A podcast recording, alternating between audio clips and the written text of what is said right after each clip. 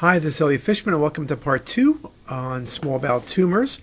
And we left off speaking about carcinoid tumors, making the point that carcinoid tumors are occurring more frequently these days. We also made the point that carcinoid tumors are commonly seen as a mass in the root of the mesentery with desmoplastic reaction, and about 70 plus percent of them calcify. Now, you can see other masses in the mesentery that calcify, calcified nodes, sclerosing mesenteritis, treated lymphoma. But when you see desmoplastic reaction, it's invariably going to be carcinoid. You also notice when you look at the MIP imaging, you often see cutoff of vessels. Here you can see amputation of branches and irregular branches of the SMA, the ileal branches, because of the desmoplastic reaction. And you can see this very nicely also in the cinematic where you see the mass. And then as you change the rendering parameters, very nicely show the desmoplastic reaction.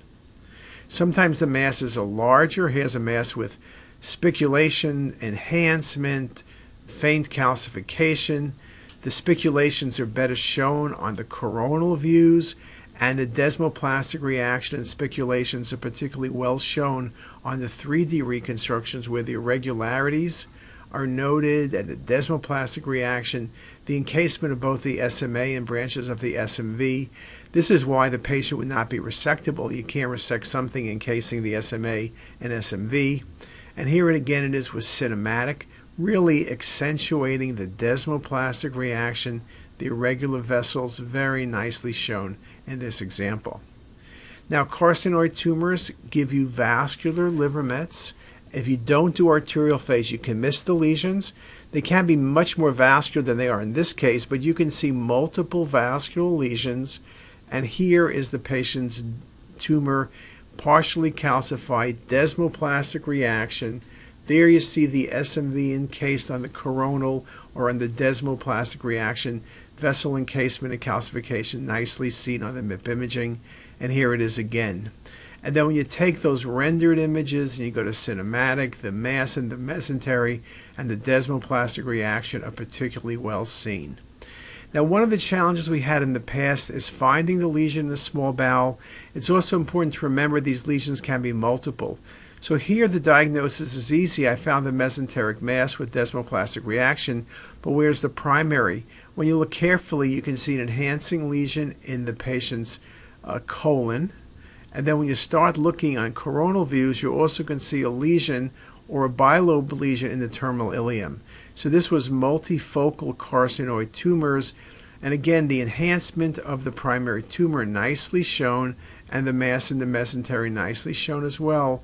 But you could see how you need to keep looking.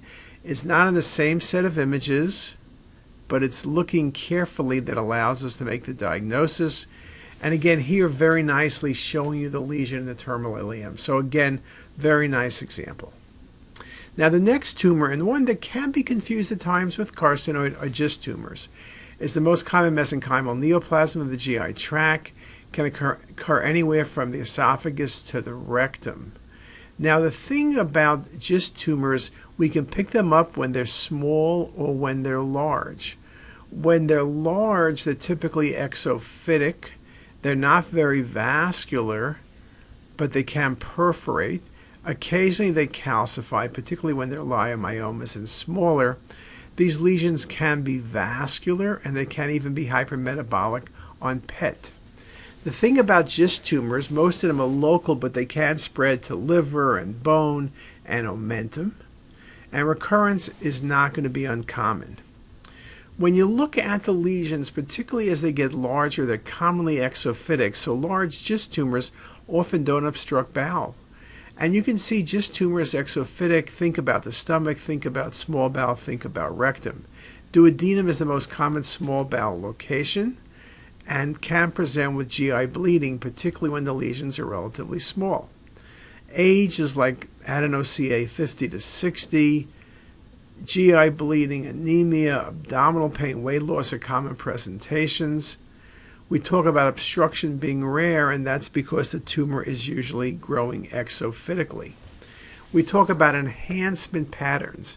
We talk about clinical presentations, and what articles like this one by Scola makes the point how variable things are. Just picking bleeding, bleeding can be slow, or it can be massive. It can be due to rupture.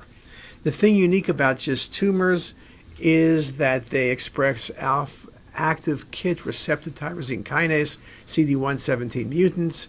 Uh, and that's important because they're the only tumor that does it. You can separate them from other tumors, and that's also why you can treat them with Gleevec. Uh, the GIST tumors of the small bowel, up to 15% of all primary small bowel tumors, and we seem to be finding them more frequently. Location, duodenum most common, then jejunum, then ileum. Um, it's interesting, every once in a while there are incidental findings when they're small, but most commonly the small lesions are picked up when patients present with GI bleeding. So again, intraluminal mass when small, exophytic growth, it's a great simulator of other tumors, and 3D can be very helpful. So this case was sent for pancreatic cancer, and maybe it could be a pancreatic mass, but there's no dilated ducts. It's so well defined. Then you begin to think maybe it's big nodes. If it's pancreas, then maybe it's a neuroendocrine tumor, but it's not vascular. Maybe it's off the duodenum. Maybe it's a duplication cyst. You look at it more carefully, it's a solid mass pushing on the portal vein and SMV but not invading. And if you look hard on the arterial phase, you can see some increased vascularity. And this was a GIST tumor of the duodenum, which simulated a pancreatic mass. Just a very nice example. And this article by K, primary duodenal GISTs are large, well defined, heterogeneously enhancing, and hypervascular. And again, the growth pattern is very, very variable. The mixed tumor attenuation is the most strongly enhanced portion in arterial, okay, and then it washes out a bit. Again, these tumors can be somewhat difficult. This was a GIST tumor rising near ampulla, but you can see why I consider carcinoid as a possibility. You can even see why I could think of a neuroendocrine tumor coming off the pancreatic head. Those are indeed all possibilities as well. And you'd have to consider, when you look at the images and the reconstruction views, it does seem like the duodenum is the epicenter for the lesion. You can see feeding vessels off the GDA, and again, you can say, well, how do I know it's not pancreatic coming off the pancreas? But I guess when you look at it more carefully, it really is primary duodenal. You could, however, think about carcinoid, not just GIST. And here it is on the cinematic. You see the solid mass, you see it against the duodenum, you see where it's growing, and you see its exophytic nature. Now, that was medial. Sometimes they're lateral. Here's a nice vascular lesion coming off the duodenum. It's exophytic. You can see it very nicely on the patient's MIP imaging. You can see it very nicely on the MIP imaging. You can see it being fed by the GDA. And here it is again on coronal views. And again, vascular lesion, it's surely duodenum. You could think of carcinoid, but GIST might be more likely based on location. And again, that exophytic nature, here it is when we go to cinematic, and it's very nicely shown there. Another patient, this one with neurofibromatosis. You see the duodenal GIST tumor. It's coming off the duodenum. It's very exophytic. It's not causing obstruction. Again, GDA uh, flow. But again, a very exophytic tumor. There it is on the 3D. And very nicely showing the vascularity of the lesion. And another example of a duodenal GIST tumor. Again, you think of pancreas, you think of carcinoid exophytic lesion, sharply marginated. Here it is on the MIP imaging, and here it is in the volume rendering and coronal display. So again, a very, very important differential diagnosis. Another example, here's a lesion in the jejunum. You can see at first glance it looks like it's intraluminal, but then you look more carefully and it grows exophytic. It is vascular and the patient in fact presented with GI bleeding. You can see as you go from the various MIP imaging, shows the lesion nicely. And here you can see the mass with the feeding vessels and the exophytic nature of the tumor, which you can also show again. Here it is straight on with cinematic rendering. It looks like it's almost intraluminal, but then you realize it is intraluminal but also growing extraluminal, and that helps you reach the diagnosis of a GIST tumor rather than carcinoid or metastasis or other lesions. But now you can see duodenal GIST tumors, you can see why they can be confused with adenocarcinoma, especially if you only have venous phase imaging, why occasional lymphoma or that exophytic component of it can be confused with lymphoma, and then pancreatic adenocarcinoma. Now, with GIST tumors, the importance of coronals and reconstructions cannot be highlighted enough. Here's one you see the circle showing you a one centimeter lesion off jejunum. And here you can see it much nicer as you do the 3D reconstructions. By comparing the contrast in the bowel lumen with the lesion, it's easier to see. And then as we develop AI, here's AI or here's cinematic rendering, which hopefully will use AI to find that lesion as it stands out much better here as well. Now I mentioned when GIST tumors get larger, they don't typically obstruct, they don't typically present with GI bleeding, but you can see here there's a larger mass right lower quadrant. It's exophytic. What you can see also, it's very easy to confuse that with unopacified bowel loops. But there is the lesion, and there's the vessels coming down. And here it is again. You see the mass.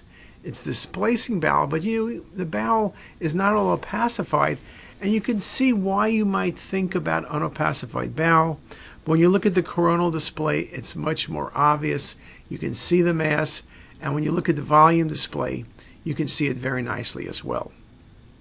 Now, GIST tumors again, the exophytic component, here's one, the jejunum, which looks identical to what I would say is an adenocarcinoma.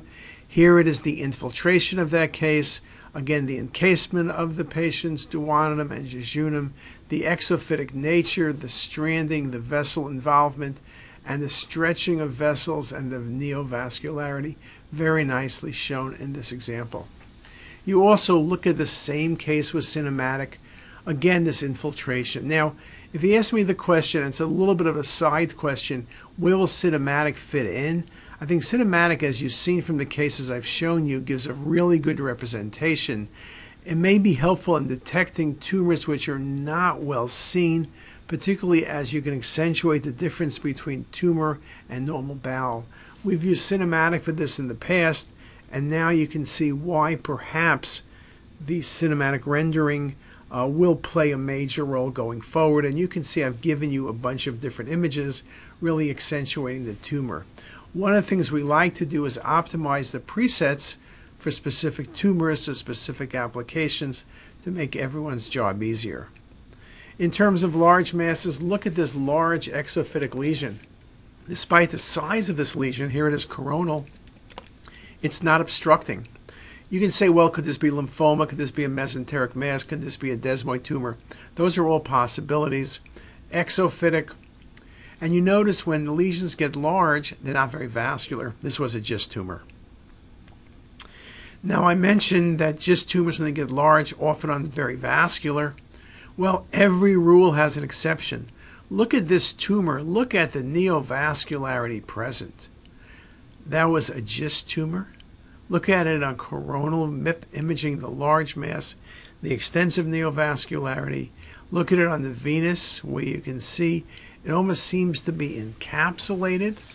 When I do the cinematic rendering, look at the large vessels. Now, we did the cinematic rendering for the surgeon who wanted to resect it, which he successfully did. But look at that neovascularity. Look at the hypertrophy of the vessels, the encasement, the infiltration of the tumor now on the venous phase, and the extension on the arterial phase of the neovascularity. So the surgeon knew exactly what was going on. It should be noted that with Gleevec, the tumors often become necrotic and the vascularity decreases, but this is just a really, really good example of GIST tumor. Another example, this one had GI bleeding. You can see the exophytic nature of the tumor. You can see here it looks intraluminal, but you can see in the prior scan it's exophytic. The MIP showed it to be very vascular, classic for a GIST tumor. We did publish an article that made the point heterogeneous enhancement was associated with non-low risk of tumor progression. The association was expected as heterogeneity reflects necrosis and associated with increasing size. In neurofibromatosis 1, we can see GIST tumors more commonly. Um, in this article, um, this is discussed. Uh, Baker and et al. examined 61 cases of non carcinoid gastrointestinal neoplasms in patients with neurofibromatosis. Uh, neoplasms are most commonly located in the small bowel, with neurofibromas being the most frequent diagnosis. So you can see there's a range of possibilities in that regard. Let me just comment a moment more on neurofibromatosis because it's one of the things, it's uncommon, but when you do see it, you should recognize it and also recognize that neurogenic tumors are indeed common. So, an example look at the skin, look at all of those neurofibromas. Then look at those multiple small bowel enhancing tumors. Those are multiple GIST tumors in a patient with neurofibromatosis. Here's some more images again from the axial with the multiple vascular lesions.